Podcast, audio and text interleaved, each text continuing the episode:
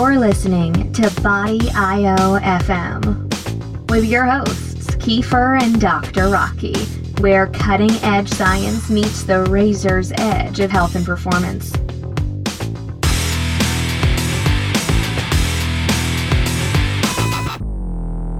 Welcome to a special episode of Body IO FM with your guest host, Jim Laird. Kiefer and Rocky asked me to fill in this week because they're busy with sounds like an incredible number of projects this year. Since Kiefer told me I could choose my guests, or guests in this case, I thought I'd invite two of my favorite people in the industry, Sarah Fragoso and Jason Seib. What's up, guys? How was your uh, Christmas and New Year's? So awesome. Really, really stinking good and relaxing. Yeah, Which is nice. fantastic. Yeah. You know, and, and the reason uh, it was great. It was fantastic. I, I went on a random drive to Tallahassee and back just for fun because that's kind of how I decompress is driving. Um, so I just got in the car and drove, listened to a bunch of podcasts and stuff. It was it was fun. Cool. Nice. Um, I'm super excited and honored to that Kiefer uh, let me do this or asked me to do this. Um, the reason I wanted to have you guys on the show um, is because not only are you spreading a message that people need to hear, um, you're doing it every day. Like you're actually working with clients every day, as opposed to some people in this industry that are sitting back behind their computer. They're not coaching or they've never coached anyone ever, uh, and they're giving people advice um, on what they need to be doing, and they don't work with anyone.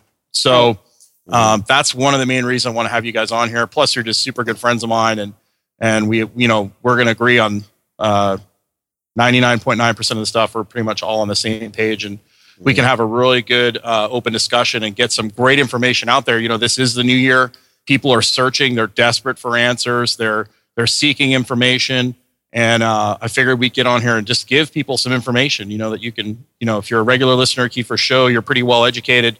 You know, you're going to be able to share this with your wife, your girlfriend, uh, your friends, uh, to get some really good information out there that can help. Just about everybody needs this information. So, Mhm. Jason, why don't we uh, why don't we start with you, and why don't you give us just like a quick bio for people that uh, have been hiding under a rock and don't know who you are, in this area? And you can give your quick little little jibber jabber, and then we'll get after it. Cool. Cool. Well, my name is Jason Seib. Um, I'm really only interesting because I have an amazing wife and I ride Sarah's coattails. So those are no, I'm kidding. Let me start that over. Uh, yeah, I'm not even going to get a laugh out of you guys for that. That joke was better than you gave it credit for. Really, both of you. Seriously, I couldn't Jim. I couldn't hit the unmute button fast enough. Oh, okay, perfect. Same So- here. I've tracked it up, I promise. so uh so anyway yeah i have a gym a small gym uh clackamas physical conditioning also known as cpc fitness and fat loss in the portland oregon area um, uh, sarah and i have an online training community called jossafit.com i wrote a book called the paleo coach uh, most recently the JASA method, which we just released, and uh, I don't know when this is going to air, so let's just say we just released it recently, but it has just blown up, and I'm super excited about it. I'm sure we'll get to talk about that later. Um, let's see, I do. Uh, uh, Sarah and I have done uh, tons of seminars around the country, and and currently, uh, while Sarah takes a little hiatus from that, I'm doing uh, uh, sustainable fat loss seminars, usually about twice a month, somewhere in the somewhere in the nation right now. Um, I'm actually in Colorado Springs um, soon, and, and well, again, I don't know when this is this is uh, um, gonna air, so I guess I won't tell any dates. But um, then what, what else? I, I feel like I'm leaving out a thousand things. I've got a, a awesome wife, Cheryl, three three beautiful daughters, um, bunch more projects in the works all the time. Sarah and I do the Paleo Lifestyle and Fitness podcast, which never ceases to amaze me how many people listen to that thing. Um, always make jokes that it's just us and my mom, but in reality, the numbers have, uh, at, at least at times and, and most of the time, just been astonishing. And um, it's just super awesome to to know that we're we're reaching that many people. And uh, I feel like there's probably ten other things I'm missing, but uh, that that that probably sums it up fairly well. Sweet, your turn, Sarah. Go. Okay.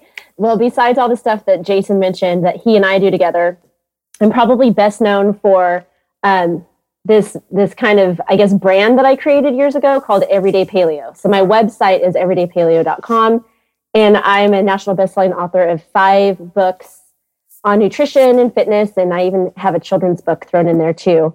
Um, and you can find all those books on my website if you're interested in any of those. Then, of course, the recent um, collaboration that I just completed with Jason, which he mentioned, Joss, the Jossa method. And um, most importantly, what my like real life is is I am a homeschooling mom to three kids. My oldest is just now actually in college, so um, we kind of actually made it with one of them at least, and the other two, yeah, which is a huge feat for those moms and dads out there listening who know, oh my God, my kid actually made it to college age. High fives all around. They lived. They lived exactly. and I don't know if any of that was my doing or just by like pure luck. But anyway, we're we're stoked that that happened. so um, the other two are 11 and seven and keep us completely busy. And then my husband and I own a gym together here in Chico, California called JS Strength and Conditioning, and you can hear my dogs in the background. I also have dogs and chickens and, and chickens. chickens and chickens. So I'm like a semi like kind of want to be a homesteader because I do have chickens and I try to have a garden, which is sometimes pretty pathetic. But um, you know, I just I work with clients. That's that's what I do. I'm I'm in the gym two full days a week, and it really takes up a lot of our life. My kids are total gym rats, and we say we homeschool them, but really they just like learn how to coach people. that's their homeschooling. They just play. They, they play and wrestle. Play. They that's play. Awesome. It, it is super cool, and we're in fact we're starting a kids class next week, and awesome. you know par- parents are like, well, what do my, what do, I'm like, no, your kids just show up and they learn how to play if they've forgotten. That's basically it. If your kid's been in school and sitting in a desk and, you know, or they've been in only organized sports and at yes. school, then they're just going to learn how to crawl and jump and climb and, you know, get over baby being afraid of just moving in one direction, you know? Right. So anyway, um, really, let them fall and stuff, and then let them play around, and they don't have to worry about breaking anything. It's it's awesome. I know. I, I figure at the end of the day, if one of my kids hasn't scraped or bruised or bumped something, then we've done something wrong. So that's that's awesome. Yeah. So you know, it's just a really busy, full life that we have, and I don't know sometimes how we do it all, but every day I wake up and I'm grateful for for everything. That's, that's awesome. So let's jump right into this. Um, we're really going to try and get as much good quality information out there. I know there's a lot of people searching right now for for help. Um, Jason, what's the you know you both you and Sarah own gyms, uh, very successful facilities. Um, what's the what's the typical person that you see come through your door? Well, uh, my gym is at, at least seventy percent women right now, um, and almost all of them are. Uh, they have some sort of history of fat loss frustration, usually some yo-yo dieting. Um, I always always like to mention how how crazy it is that that's just a, a, household word. You don't have to explain to anybody what the concept of yo-yo dieting is because quote the hard part is keeping it off end quote and that stuff doesn't strike anybody as you know oh my god how could this possibly be right but um, we uh, we typically see people come in they have uh, a bit of metabolic damage. Usually, there's a lot of cardio and caloric restriction and other things in their past that were aimed at being thin, as opposed to aimed at being healthy, uh, and then you know having a, a, a, body that looks great by accident. And there's a lot of paradigm shifts that have to happen right as they come in the door. Um, I know that you've you've said this before too, Jim. That usually the typical the typical client, fat loss client that comes in the door, needs to be slowed down a bit. You have to get them to do less huffing and puffing, and you need to get them to eat more calories. And that's uh, at least 95%. Like it's it's better than yeah. than nine out of ten people that walk in the door. Nine out of ten women that walk in the door with fat loss goals. Almost all of them are eating someplace between twelve and fourteen hundred calories. Almost all of them are trying to do something with the idea of burning calories, and right. and the whole thing is is just designed to create a deficit that then convinces their body that life is terrible here on earth and it should store fat like it's hoarding gold. And um, and it should uh, it should slow down their metabolism. And uh, most of them have slow thyroids. Oftentimes they've been told they've got things like adrenal fatigue or they're on the edge of it. And um, we have to make this shift towards health. And there's a lot of stuff they have to be taught up front that just ends up being really shocking. And sometimes we lose them. Sometimes people are like i just I can't believe that Weight Watchers and Biggest Loser have been wrong this whole time. I've got to go. And so um, occasionally, well, and, and, uh, and, a lot of people are afraid of the truth too. Once you tell mm-hmm. them the truth, they, they don't like the truth and they and they they bolt. You know, yeah. and it's right. like a vampire. You shine light on it and they freak out. And but the people that have suffered enough and are ready for a change will actually embrace what you're teaching them. Sarah, how about you? Do you see a lot of the same things? I do. It seems to be a widespread trend for sure. And you know, like the average client that I have usually comes and sits in my office, and we do also have about 70 to 75% women at our gym. And I think we just, I don't know, I think we just draw those that demographic in because of mm-hmm. how we coach. Um, but you know, I'll have a woman sit down with me in the office and they'll they'll basically tell because we do a really thorough intake. It's not just, oh, you want to get fit, sweet, let's go work out. Yeah. so, you know, we we talk usually for an hour to a person before we even tell them if they can or cannot work out at our gym. So, you know, typically it, it looks something like I either haven't worked out in years or I've done several five or 10K training programs and either wasn't able to complete whatever race I was training for or was right. injured during the race, or I feel like I want to do another one, but I'm totally exhausted. And I haven't really seen any results from that because I can never be as fast as my friend who is like this ultra marathon runner and she looks amazing and I don't know why I can't. Um, and or and or they're also mother a mother of like three to five kids and they work full time and they sleep five to six hours a night and um, if they eat it's usually processed and and or they are trying to do some sort of diet that's very much a calorie deficit diet or they've been at another gym where the trainer had them on a 500 calorie to 1000 calorie a day diet and they got amazing results. And then they obviously couldn't sustain that and they gained a whole bunch of weight back and they have come to me because they heard that i will actually let them eat. So that's kind of the typical client that i sit down with. And um, we always start from you know square one like okay well the first thing you need to do is sleep. So let's start there. And i know we're going to talk about awesome. all of this but that's that's the average client that i work with and we do definitely have people who are just you know wanting to to create some change and are in a pretty good space and they just need to figure out how to move their bodies in the right way. And that is cool. great when that client walks in the door, but it's definitely not the average client, especially my one-on-one clients that I work with. Isn't it funny that that we get that story all the time that my friend is a marathon runner and I can't keep up with her and she looks amazing. And then down the road you see a picture, this person finally brings you a picture of this amazing looking uh, marathon runner and they're the the the original they're client made, that comes in, yeah, the original right. client that comes in, it thinks they look amazing because they're simply not fat. Like right. it's like like amazing. The definition of amazing bodies now is just the absence of a lot of extra fat. It's like what, or or just flesh in general. Like, right. You know, just skinny. Like when did skinny skinny is healthy, which is the uh, um, mm-hmm. furthest thing from the truth. Right. Um, you know, and, and and what I see, you know, typically I have about ninety percent of our clients are female you know, people say Americans are so lazy.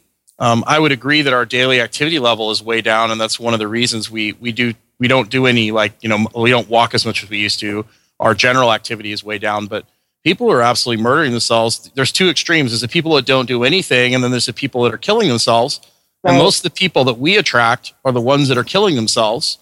The ones that are lazy actually are easier to work with because you can always get them to do more but they're looking at the people that are killing themselves and watching like the NFL and the CrossFit games, and they're thinking, is this what I have to do to be healthy? And they right. don't understand what health is. Right. They don't understand that health and performance aren't the same thing. Right. And so they're on the sidelines. And once you get them going in the right direction, they go, wow, if I'd have known how easy this was, I'd have done it years ago.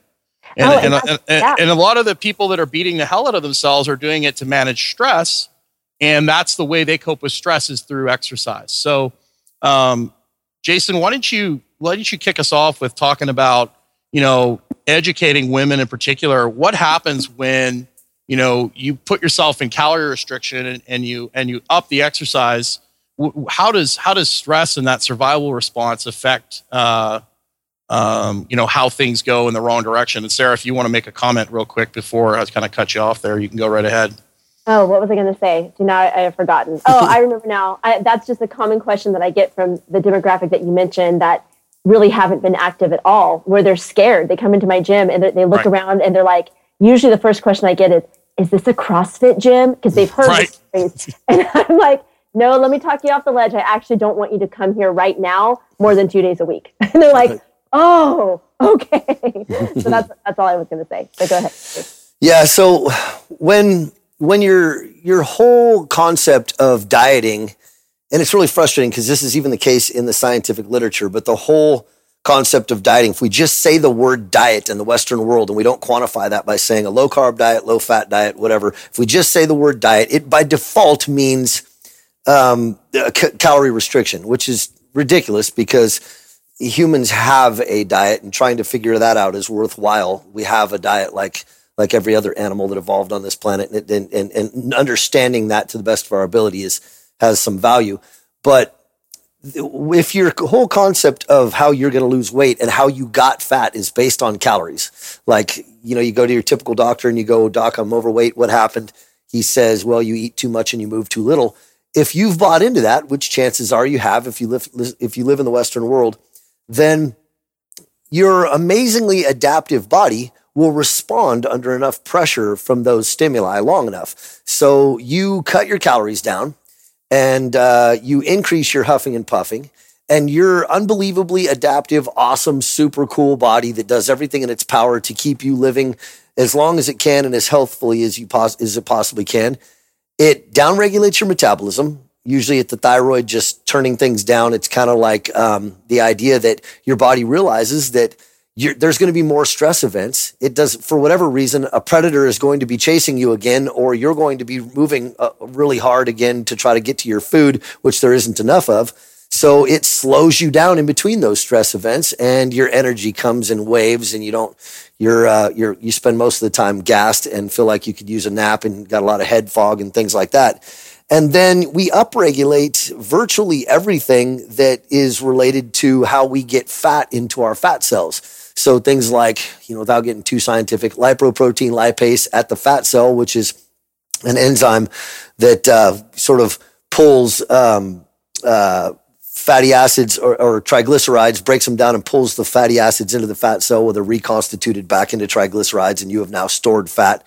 Again, don't want to go too scientific on you, but um, but the we we create more of that. There's just a ton more lipoprotein lipase. There's even some data that seems to be pointing at a shift in the species of the your uh, gut microbiome, shifting to species that are better at extracting uh, calories from food. I don't have any really super solid data on that yet, but there's some stuff out there that's pointed in that direction. So, virtually, what you've told your body is life sucks here. Life on earth is really hard, and there is nothing more valuable than stored body fat when life right. is hard. It's exactly what you would do if you hit a famine. It's how you would treat your pantry. You're just eating away out of the pantry. Famine hits. You guard that door with your life. Don't let anything out that doesn't have to come out. You nibble at it only what you need. And then anything that happens to come by or, or enter your view that could be shoved into that pantry, you shove it in there and save it because it's super valuable. So you get situations where at the starting line of every marathon, there's really nobody you want to be you want to be built like. There's only a couple of people there, a couple of body types there, and it's usually the emaciated little really super thin people that and that's their sport. They're there to win. I got no beef with those people. Everybody else is telling themselves if I just add a few more miles each week, I'll finally get rid of this midsection fat.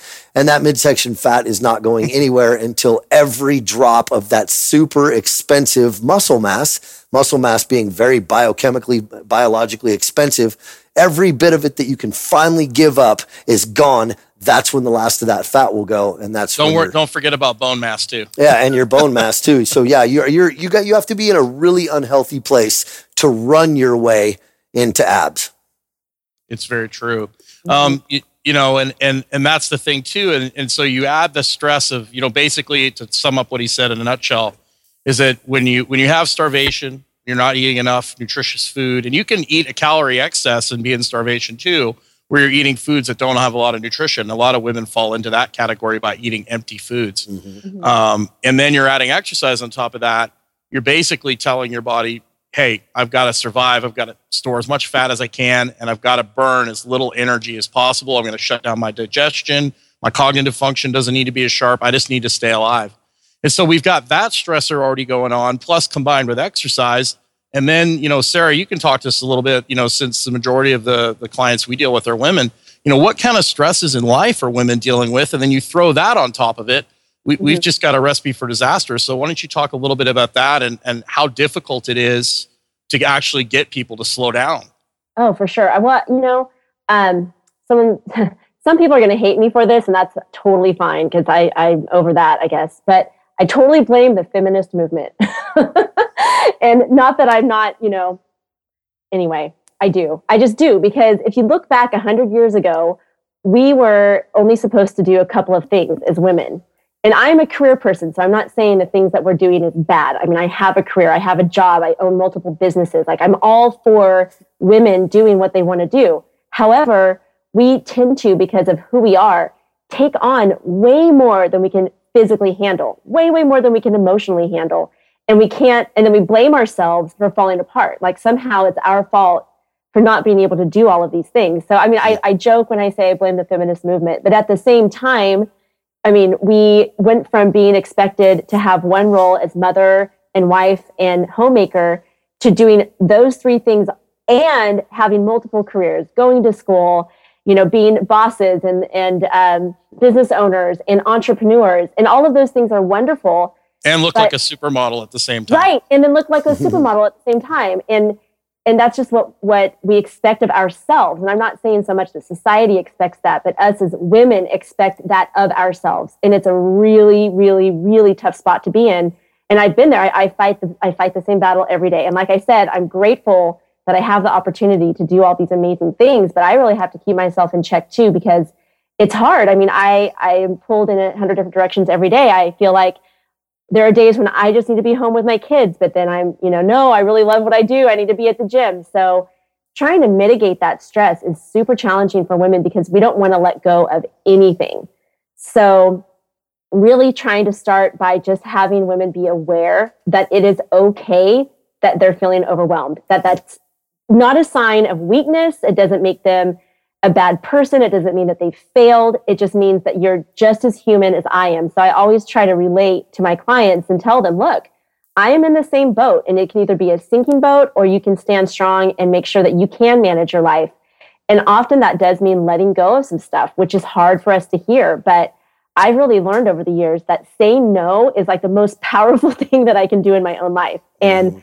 I'm all right with that. I have to really prioritize. And we often get caught up in this you know we talk a lot about living in the moment and so many women are like you know I, I, I need to do what i need to do right now and i understand that but i really encourage my clients to also look into the future and say all right so today you've got 9000 things that you feel like you have to accomplish but 30 years from now when you have cancer and bone loss and your hair's falling out what do you want? Do you want to look back on that day and say, thank God I did those 9,000 things? No, that's not what we want. None of us want that. I want to look back 30 years from now and go, wow, I took that time and said, no, I cannot make cupcakes for the PTA meeting for the 900th time because I need to actually be home with my children, or I need to sit down in my chair and meditate for 10 minutes, or I need to take a bath and like relax for a little bit. So I really try and instill that idea and concept into my clients' heads, and when, you know the women especially, that we don't have to get everything done today because the end result of that doesn't mean that anyone's going to care more about us or love us more or think that we're amazing any more than we already are. In fact, what our family and our loved ones really want is for us to be all right. So um, I try to start whittling things away. Like, okay, what can you let go of? What can you say no to? What are the things that really don't matter all that much at the end of the day? And then how can you take care of yourself by adding in 10 minutes a day of meditation, by awesome. walking instead of running, by taking a bath at night instead of being on fe- Facebook, by limiting your electronic time, because so much of that is just an energy suck for women, especially because we start comparing ourselves and wondering if we should be doing more because you see Betty on Facebook who does 85,000 things and looks like a supermodel. So it's just literally one thing at a time until we start to get that perspective shift. Nice. Um, Jason, we've already talked about, you know, calorie restriction, uh, you know, women eating, eat, not eating enough food. What are some of the other nutritional mistakes that you see that are pretty common? Oh man, uh, a, a, lot of the women, and this isn't all across the board, but a lot of women um, come in with sort of an accidental vegetarian thing going on. They haven't necessarily said, I'm a vegetarian, but if you have them write down their food log, there's a couple of pieces of chicken and a couple of pieces of red meat that amount to, you know, a handful of ounces over the course of an entire week. And um, what they are eating is tons of salads and tons of, uh, of vegetables. Um, well, when I say tons, I mean in a calorically restricted diet, it, it, adding in these foods that are already sort of calorically deficient isn't helping. So they're not eating like, you know, sitting down to a gigantic salad each day. It's, you know, a normal portion, but in in the percentages of the total food they're eating, you're just seeing a lot of really fibrous, vegetable heavy situations. And then sugar, it's um, it it seemed, and and also alcohol. Sugar and alcohol are two the two probably biggest culprits after the the uh, the fact that they're not getting enough calorically dense food and nutritionally dense food. Um, we have these two factors that are just directly putting fat on them and making it really hard for them to lose it. And um, and and they're they're obviously you know sugar and alcohol are both in our culture they're both things that we turn turn to for comfort. And in our stressed out world, it's really easy to go home and feel like you quote unquote need that glass of wine at the end of the day and um, or you know have a crappy day and suddenly you are finding yourself at the bottom bottom of a um, of, of a of a container of ice cream. So uh, it it makes perfect sense that people struggle when they try to get away from these things, and I think that that's why the process for for getting off of them are is is so important. But um, yeah, I, I think the things that jump out at me the most are what people think they can get away with and then that's kind of the mentality that they have too is when they're looking at these changes is what they want to know right up, right up front is how often can I get away with these things? In other words, I value them so much that I don't want to let them go. If you tell me right now that I'm not ever going to eat sweets again, of course I would never tell anybody that. But it, it, the mentality is tell me how often. Is it seven days? Is it five days? Is it eight days? Is it whatever it is? That's exactly when I'm going to eat this. And it's, it's, um, it, it, it's more of a perspective change at that point. But yeah, those are the big common ones. Nice. Um, yeah, it's uh, you know, it's amazing. You know, the majority of the people I see, their their diets like celery sticks and carrot sticks and Greek fat-free Greek yogurt, and you know, uh, you know, massive shortages of protein and fat, and it's no wonder women end up binge eating on a regular basis. Uh, just their body trying to survive. Um, you know, it's interesting. I was talking to Mark McLaughlin, who's uh, actually in Portland, uh, out where you are, Jason, and he he runs every one of his clients, and he deals mostly with athletes. He runs every one of his clients through something called the Omega Wave, which is kind of like Joel Jamieson's Bioforce, the HRV, and it tells them everything like cardiac status, uh, hormone status, all these different power output, all this different stuff based off heart rate variability, and then a, a brainwave function. And like six, he said 60 to 70% of the athletes that come in are not prepared to train. Okay. Wow. And these are athletes, these are not normal everyday people. So you could imagine basically the level of uh, unpreparedness of like a normal person compared right. to an athlete. If 60 to 70% of the people he's seeing these are like kids that are in college and elite level athletes. They don't have their sleep in line. They don't have their their aerobic base in line. They don't have their work capacity. They don't move well. Um, so it, it, it's just it's it's insane. And and Sarah, why don't you talk about one of the things I really loved about you guys' book? I went through it was where you start with people. Like we have a problem in this country. We've got the level of preparedness of the general population is going through the floor but the intensity of the training is going through the ceiling. Like the, the, the, workouts get harder and more advanced and, and more complicated. And what people need are the basic fundamentals. They need sleep, they need to walk, they need to eat good stuff, and they need exercise that starts where they're at. Right. And Sarah, why don't you kind of talk a little bit about that and and and uh, you know, I think I'm so grateful you guys put this book together because you you you went through goal setting, like making sure it's not too long term. Uh, you went through mindset, you went through all these different things, starting off with like sitting in a chair and sitting quietly and taking some breaths for four minutes. Mm-hmm. You know, right. that's that's that's where people are at. People literally need to start there. Uh, before I, I, let you go, I, will you know I learned a really neat trick from Bill Hartman, and I don't know if you guys uh, he's up in Indianapolis, but I don't know if you guys have ever tried this. But you know, I struggle with with slowing down and anxiety and that sort of thing a little bit myself because I'm a Type A guy uh, but I'm actually an introvert. It's kind of interesting, but especially talking all the time, I get exhausted. A really good way for you to shut off and, and to chill out is just simply sit down in a chair and blow up a balloon. Blow that balloon up and pause for about three to five seconds on the exhale, and then just keep blowing that balloon up till it's all the way full, and then relax for a minute or two and do it again. You will literally shut yourself off. Like I go to sleep so much faster now because we're so stuck in inhalation. Okay. We mm-hmm. all of most of the people, especially us type A's, we are so extended and stuck in inhalation, we can't exhale. And exhale is when you shut off. Yeah, that's parasympathetic. So, that makes really good sense. Yeah. So there's a good tip for all you guys out there. If you want to learn how to chill, if you're struggling with anxiety and all that stuff, just blow up a balloon. The best balloons to get are some uh, helium balloons. Uh, you know, the best place to go to get those are like a party store.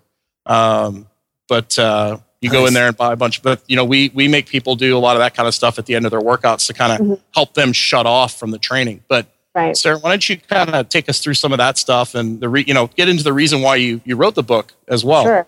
Sure. Well, first I have to um, walk you through my visual I'm having of like John and I flying to Kentucky to see you, and we knock on your door, and you open it, and it's just packed with balloons. you blow them up, and you just tie them off and leave them. Right. right just keep them. Yeah. keep them forever. so that, that, was fun. So thanks for that. But I love you're, that idea. You're welcome. So anyway, as far as uh, the book and what we how we walk people through these steps, not to give it all away, of course, but you're right. We really do start at the very, very basic level. And I don't want people to hear that and think, well, I've got this all down. I don't need to be start, you know, I don't need to start at a basic level. I need to be hardcore. Well, that's not what this is about. I mean, we all need to start at this basic level. I mean, I look at this program and it's a reminder to me, you know what? I need to tackle one thing at a time. I mm-hmm. don't need to do it all at once because it's not manageable. And I need to go back to being very mindful of, okay, what is my what is my vice right now? Have I taken up coffee again? Which thank God I haven't. If I did, however, you know, I would have to tackle that and get rid of that. That's the one thing I need to get rid of. But really what we try to, to have people do is is kind of baby step their way into a lifestyle that's sustainable. And it's not a program where you're going to finish it and then wonder what the heck to do. It's a program where you get through it and then you don't have to think about it anymore. Like I tell my clients at the gym, I want to get you to a space where you wake up in the morning and you just live your life and you're not focused on, oh my God, what am I going to eat? Oh my God, do I have time to meditate? Holy cow, am I going to make it to the gym? Those things, like Jason says, also should be as mindless as brushing your teeth and taking a shower. It just needs to be part of who you are. So our approach is to get people to where they're the things that they do to be healthy and well and okay are as mindless as brushing their teeth and taking a shower because it's part of who they are now. So that means week one, you avoid your biggest vice. Maybe that's sugar and you start to walk and you you log you know or you don't have to log it necessarily but you see that you're walking 15 minutes a day and that's it. I'm i'm walking. I've cut out sugar. I'm sleeping. So maybe i was going to bed at midnight. So tonight i'm going to go to bed at 11:45 and tomorrow i'm going to go to bed at 11:30 and these are tools that we use with real live people that actually work that we use with ourselves and then we talk about stress management. Find a quiet place to sit down blow up your balloon, take you know deep breaths and focus on your breathing for five minutes, and then add on another five minutes. So it's very, it, it seems very simple, but when we look at a lifestyle change in its whole, in its complete form, we all feel overwhelmed. I mean, I know that if someone told me, well, tomorrow, Sarah, you have to stop lifting heavy weights and instead you're going to um, you know train it to be an acrobat in the circus. And you have to um, no longer um, go to the go to the farmers market to get your food. You have to actually hunt for it. And then you're not going to be able to sleep in your bed tonight. You have to build your own canopy and you have to do all of this and master it tomorrow. I would freak out. But if someone was like okay tomorrow you're going to start by learning how to swing on the um, swing at the circus and we're just going to start with the swing. I'd be like okay i can do that. I can add that one thing that's different. So um, it's kind of that mindset of you know just just making it really feasible for people. And this is what works like i said with the people that we work with in real life. Absolutely. That's fantastic. You know i think um, the number one reason i think people fail is because they fail to start where they are. And um, right. and, and and that for me is is has been uh, you know one of the main foundations and with myself is getting people to start where they are and if they aren't willing to work from where they're at then you're not going to have long-term success um, right. yeah you know, if i could interject right there yeah. i, I um i was thinking the whole time about uh, when when sarah and i came came up with this project and we and and we wrote this book and and i don't mean this for to sound like a commercial for the book entirely but the idea was that there's only a couple of different kind of professionals out there that we've ever seen. There are people who are putting together plans and once they have the plan, they blast it out to the world. And if a huge portion of the people, despite the fact that the plan works, can't seem to get through it anyway, then we fall back on they're not motivated. They're, uh, there's something wrong with their willpower or some other character trait. We see all these things as character traits. And so, you know, the people that do do it, that do step in the footprints that we draw on the ground, those people get amazing results. So I know my plan works. Fantastic. I did a great job. I'm just going to keep sifting through people to see who can do it. And then there's this other side that is the more on the psychology side going, why do people struggle to make real life change? And those people are looking at things like even career changes and people quitting uh, smoking cigarettes and alcohol and other drug addictions and uh, people trying to overcome phobias and all of those types of things. And they're not necessarily applying it to nutrition, but when they, or to, uh, to health and fitness, I mean, but when they do, they come at it because they're not professionals in that arena. They come at it from the, well, if, if people struggle to make change, one of the ways that people struggle to make change is to change by not eating so much. So they only understand it from that same old caloric restriction thing. And nobody was really looking at this problem that we knew of that was saying, why when we know a plan is good, because Sarah and I have been doing this a long time, as you have, sure. we know what it takes to get somebody to fit. And it's different people, different things for different people. There's always little tweaks. It's not like one blanket system is going to make every single person get amazing results. But why is it when we can apply these things that we know to people that so few people are still capable of getting to the finish line? And we didn't believe that those people just inherently suck. We didn't believe that those people are just awful people.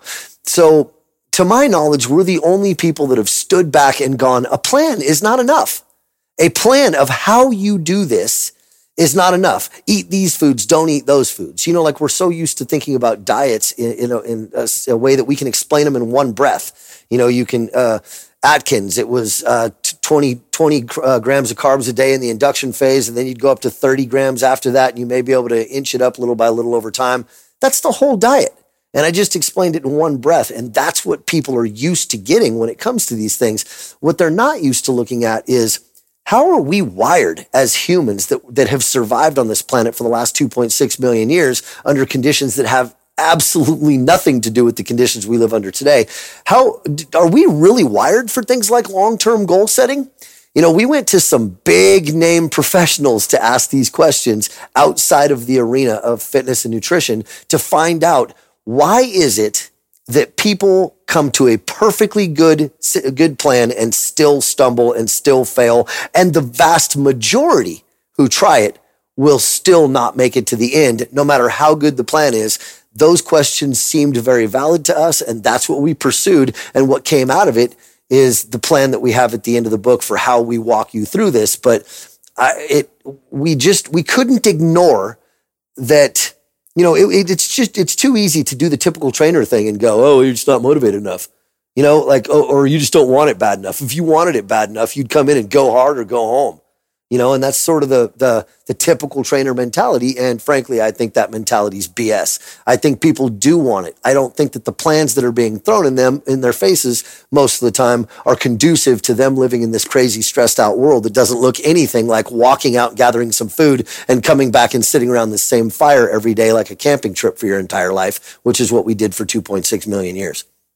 Yeah, absolutely. And, and I think, uh, you know, getting going down that road is a, a lot of people just they don't know either how to be healthy because it comes down to being healthy. Because if you're healthy, you're going to want to take care of yourself. Uh, or another part of it is, is a lot of people get their identity from being sick. Mm-hmm. Like True. That's that's who they've yes. been. That's who they are. They don't know how to function any other way.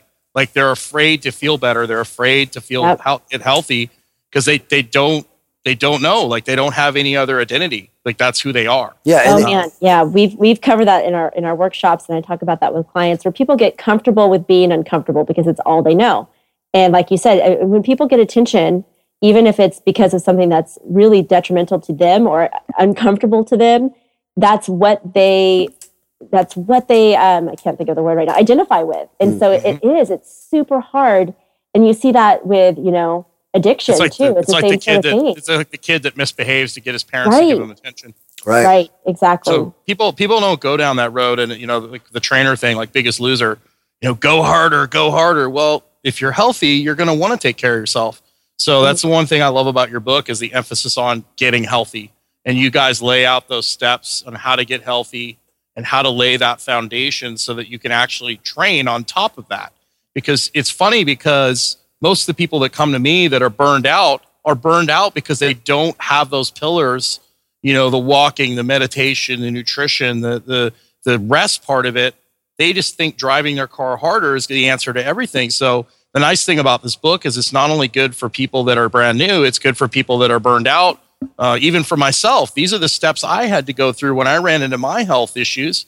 And if you're a coach you know we are going into an era of you know there's a gym here in lexington that i used to work at great place lexington athletic club they offer free CrossFit classes as part of their and free classes as part of their their their uh, their offering. How are you going to compete with that as a trainer? Yeah. Uh, you're going to have to get results, and you get results with people by starting where they are, starting at ground zero, and teaching them how to have a better lifestyle. Because even if you don't exercise a lot, if your sleep's in line and you're getting some vitamin D and you're going for walks and you're managing your stress, you're not going to have a weight issue. right. Uh, you know, and, and I tell that to people all the time. They're like, oh, I, I, I can't exercise. Well, if, if you're eating good food and you're and you're and you're relaxing and you're taking care of yourself, then you shouldn't gain a bunch of body fat because you stopped training. You know, um, you know, that's basically um, you know, the, the in a nutshell. Um, Sarah, why don't you give us some of the simple tips that you give people in the beginning? Like I really liked like uh, you know, moving your some of your macronutrients around and some of the little simple things that you guys offered in the book to help people keep keep people going in the right direction. Sure. So basically, just really very simple things like that, like just what to avoid, what to eat. Um, basically, we talk about nutrition. Um, try, we try to be very basic, but also very thorough as well. Talk about our maybe foods, our diet friendly treats, and our perspective on that. And then, you know, with with the movement part, we basically show people how how to move, how their bodies are supposed to. We talk about walking and we show people how to lift, but when is it appropriate to do that? And you know, which type of exercise make the most sense? Um, and then really we want folks to be a minimalist. So we talk about that as well too. So it's, you know, just now I forgot your question. I was talking about just some of the simple tips that some of the things that I really, you know, there are some really cool tips in there about, you know, just little simple things in like the first couple weeks to get people going in the right direction that I know make a massive difference. Uh, you know, it, it, and it comes down to this. It comes down if you want to teach somebody to drive an Indy car, uh, but you don't even have to teach people. You know, the majority of the people coming into my gym just want to look good and feel good, Mhm. which Right. is the equivalent of driving like a Honda, like a, a Toyota Camry. Right. Most most So- people want to drive it. They want to have a Toyota Yeah. Camry. So we don't have to go to the level of an Indy car, right? Because the Indy car blows up a lot. You've got to fix it all the time. It has really expensive parts. The Camry drives a long time. It looks pretty good. You know, you, you can drive it for a lifetime. The maintenance cost isn't very high. Mhm. So most people want to be a Camry. But when you you don't just throw a kid into a Camry, you start with a go kart, Mhm. you know, or you start with a tricycle. So why, why don't you give us some of the little things that to get people going in the right direction uh, that you get to give people these changes that they can actually do? Because I think a lot of times people just they change too many things at once, or they they you know they don't come into it you know like a like a beginner, you know. Right. Well, I think I kind of covered what I think the biggest the biggest tip is that that I talked about earlier when I was addressing what my what I do with my clients, and that's slowing down. And Yes. I I really think people don't understand how to grasp that. Like, what do you mean by slowing down? And so I I think that's really honestly the most important tip that's in the book, especially at the very beginning when we just kind of talk about how to make this all work. I think that we don't equate what happens physically to our bodies with what we're doing to ourselves as far as like the stress response is concerned. You know, uh, if you're if you're bloated and you're exhausted and you have aches and pains, we don't always associate that with with stress and with doing Right. too much and with lack of sleep. So just getting that mindset of slowing your life down a little bit is huge. And I know that's really big right now, like a lot of people talk about that. You know, Deepak Chopra is is a big figure in the world of meditation and being healthy. But how do you do that? You know, we have to we have to address the way that we change things a little bit differently. And there's actually a section in the book that's called Addressing Change Differently. And so starting to put a plan together that actually works, that's actually feasible for everyone, like Jason was saying before. Well, what about that demographic who tries something and it doesn't actually work? You know, what what are they supposed to do? Well, this is what that book addresses is making it work for everyone. So, you know, slowing down and then focusing on little things like cutting out that biggest vice, like sugar, doing that first, and then taking some deep breaths. You know, that's that's something that, you know, you talked about earlier with the balloon thing. We don't remember how to breathe. We don't know what that looks like. And you know, I'll sit and talk to clients or people will come into the gym and every breath they take and when they're talking, it all sounds like that. So, you know, and they're chapping their foot up and down like they've got somewhere right. to go. Yeah. Right, exactly. so just remember to take a deep breath in through your nose every now and then and fill up your lungs with air. So, um, just very basic stuff to get people started. Yeah, maybe even thinking about some things like, you know, uh, it does does the process of you wanting to get the you know the body you want as far as like you wanting to look good naked I understand that that can, that that desire can be a stress in your life, but does the process that you go through to try to get it cause more stress? Then you're doing it wrong, in my opinion. It's, it should be something that you should back off far enough that it can happen amidst all of the life stresses that you can't change. So, um, we have this, we talk a lot about this in the book. We have this desire to go, um, you know, I I I want to change. I want to become a per that that person that I have taped up on my bathroom mirror. I don't want my inner voice to sling insults at me anymore every every morning as I brush my teeth in the mirror. Um, I, I I finally get to feel good for a moment on the day that I set a goal. I stomp my foot down and say, I'm going to become this other person. I'm going to, I'm going to make these changes and you identify with what you're going to become. But we set these massive goals because the bigger the goal, the better it feels.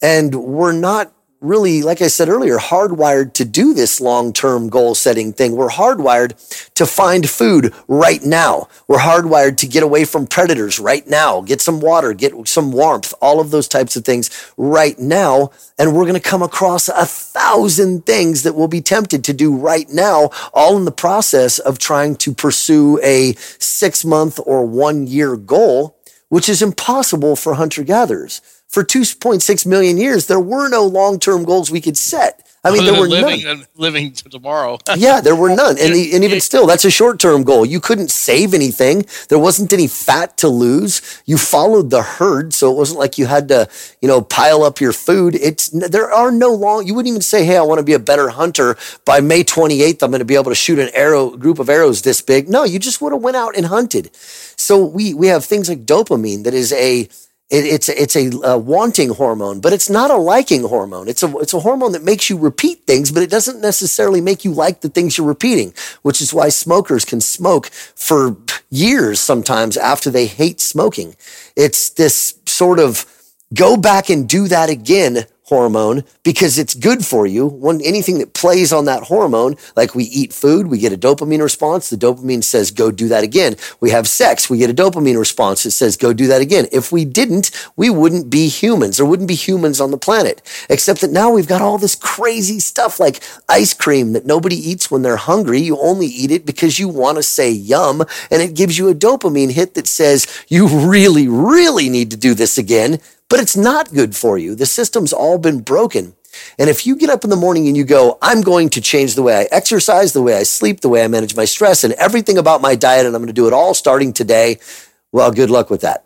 like, I, I very seriously doubt you're going to make it too far into a goal like that. It takes a very special kind of person to be able to make that kind of lifestyle conquest all at once. But, you know, those kinds of goals are the norm you know, it's it's interesting. You talked about somebody taping a picture up on on the bedroom mirror, and who's to say that that body is healthy for you?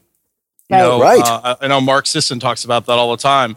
You know, Victoria's Secret or Men's Health. Who who made them decide what the ideal body type is? Yeah, and, I disagree. And, and, you know, a couple hundred years ago, people that were uh, had excessive fat were attractive because those were people that had that had food. you know, so Right. now now emaciated people are are in, in trend, but for most people, most women, that that body type is not necessarily healthy. So that's you know one thing I think your book does a great job of is educating different different people the difference between performance and health. You know, it's funny. I had a football coach when I was in high school that you know there was all these different goals, and the one thing I like you guys talked about the short term goal setting. He talked about never worry about the score, never worry about winning the game. He goes, do one play at a time, and you win one play at a time. And when you win more plays than you lose, the score will take care of itself. Hmm. So that takes all the pressure off you. You're just you're living one meal at a time. You're living, you know, one day at a time. You're gonna, you know, here's my here's what I'm gonna do today, and you just keep continuing to do that, and you do it day after day Right. and eventually you're going to end up in the uh, where you want to go. And um, and and I really really like that, and especially for my clientele, we always focus on you know let's you know lift with the best form we possibly can. Let's do these exercises to the best we can, and then we'll just see what happens. I'm never going to limit anyone to how much they can lift, but I find that once we set like I want to deadlift this much, uh, you end up getting in your head. You have all these problems. But if you say, you know, I'm going to focus on you know training to the best of my ability within my means, and we'll let the weight kind of take care of itself, it usually ends up working out for the person. So that that I thought was a really really interesting perspective. Yeah. for sure because I mean, we have to set realistic goals for ourselves too because everyone's lives are different every single day and we don't know what's going to happen in six months or a year from now and it, it's almost freeing in some ways to like your perspective on with your clients jim like you're going to deadlift 300 pounds by the end of next year you don't know if if your client's going to be invited to go out of the country for three months or something you know the opposite of that have an injury i mean to, Or get really have- sick. or get really sick, right? So to have all this build up to a goal that may or may not even come to fruition, and especially when it comes to exercise, in my opinion, because I mean, we unless you're a competitive athlete like a football player for the NFL, I mm. mean, what I don't look for my self worth in what I accomplish in the gym. I mean, it just that's not what, and we actually talk about that in the book. Like, don't find your self worth based on what you did that day. I mean, we don't, some of us don't have a good day. Sometimes it's a bad day. Yep. So, you know, gauging who you are as a human and whether or not you've accomplished anything based on, you know, something like your fitness level on that particular day is just not, it's not worth it and it's not fulfilling. It makes you not want to go back. But if you, like you said, see, let's see what happens. And then we know what we need to do day by day to get there. It's really a positive perspective, in my opinion. Yeah, and the fact That's this is a lifestyle, it's a long term process. Right. This isn't a quick fix. You know, I worked with Right. Eric Banks. Um, you know, uh, helped him lose 150 pounds, and I he kept coming to me, and I was like, "You're not ready yet. You're not ready. Don't come to me until you're willing to change your lifestyle, not Mhm. just look for this quick fix." hmm Exactly. And that's hard for people to hear. And, you know, I, I had a client recently who I saw her for about six sessions, and she said, you know what? I need to, actually, it was kind of a mutual thing, not be here right now because I know that me coming here is not what I, it's not going to work unless I do all this other stuff you're telling me to do. like, well, yeah, Right. exactly. Because right now I can't really train you because you need to do all these other things. Like we can come hang out and you can kind of walk around the gym with me. But until you, oh, I don't know, sleep, then this Yes. other stuff isn't going to happen. So, Right. That's awesome. yep. Are we running out of time? I think we're almost up on time. Uh, this has been awesome, guys. I really enjoyed that discussion, and you know, and the, the fact, Sarah, that you're uh, aware of that, and uh, most most trainers don't even take that into consideration. They just beat the heck out of their client. Mhm. Um, training is all about adaptation. If you don't sleep, if you're not rested, you're not going to adapt. Can you overreach and hit a PR that workout? Absolutely. Sure. But the more of those you hit, the bigger the hole you dig, and you just keep digging that hole. And you might be able to overreach for years and years and years, but then one day you're going to be burned out and exhausted. You know, it could take, it might take a year, it might take two, it might take 10, you know, depending Mhm. on your age. So, you know, uh, to steal a term from Paul Chek, you have to work out so you can work in.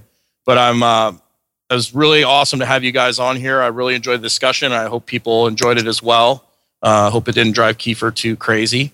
Um, so, because Kiefer's kind of Kiefer's kind of uh, interesting. You know, he has likes things done in a certain way, and and if it's not done Kiefer's way, he gets a little irritated. So, so I forgot, I forgot to tell Kiefer thank you. Thank you, Kiefer, for letting us be on your podcast while you guys are busy. And yeah, I'm thanks. so glad that Jim, you decided to have Jason and I on because you could have picked from a gazillion awesome people out there in the industry. So I feel very honored that you picked us. So thank you well, so much. Welcome.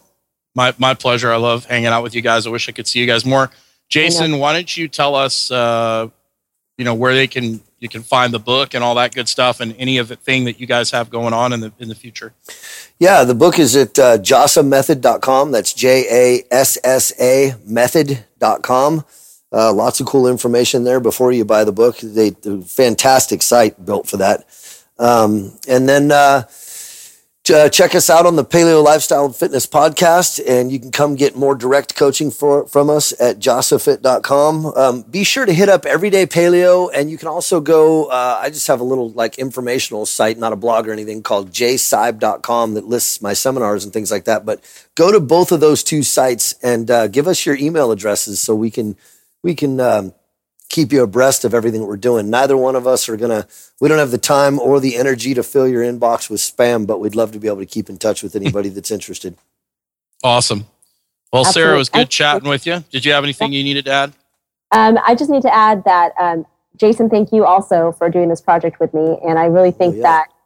that a lot of folks are going to be reached and helped by this. So I'm just I, grateful I for, you know, us as a united team and you included, Jim, that, you know, we we're trying to really help folks. So it, it feels good to to have this be a part of my life. So yeah. thanks again, guys. Absolutely. You're welcome. Awesome. And that's Rommel in the background. If you're wondering, he's kind of not very happy about being in his kennel right now. But and if you guys want anyone that's listening wants to find out more about me, you can uh, have a website. Uh, it's my the gym website. My gym's name is Gym Laird, G Y M L A I R D dot com. You can go check it out. I have Facebook and Twitter and all that cool stuff as well. So, and I'd also like to thank Kiefer for and Dr. Rocky for letting me uh, take over their domain for a show.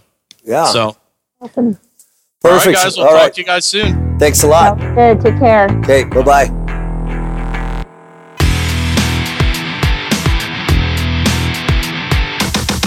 You've been listening to Body IO FM with your hosts, Kiefer and Dr. Rocky.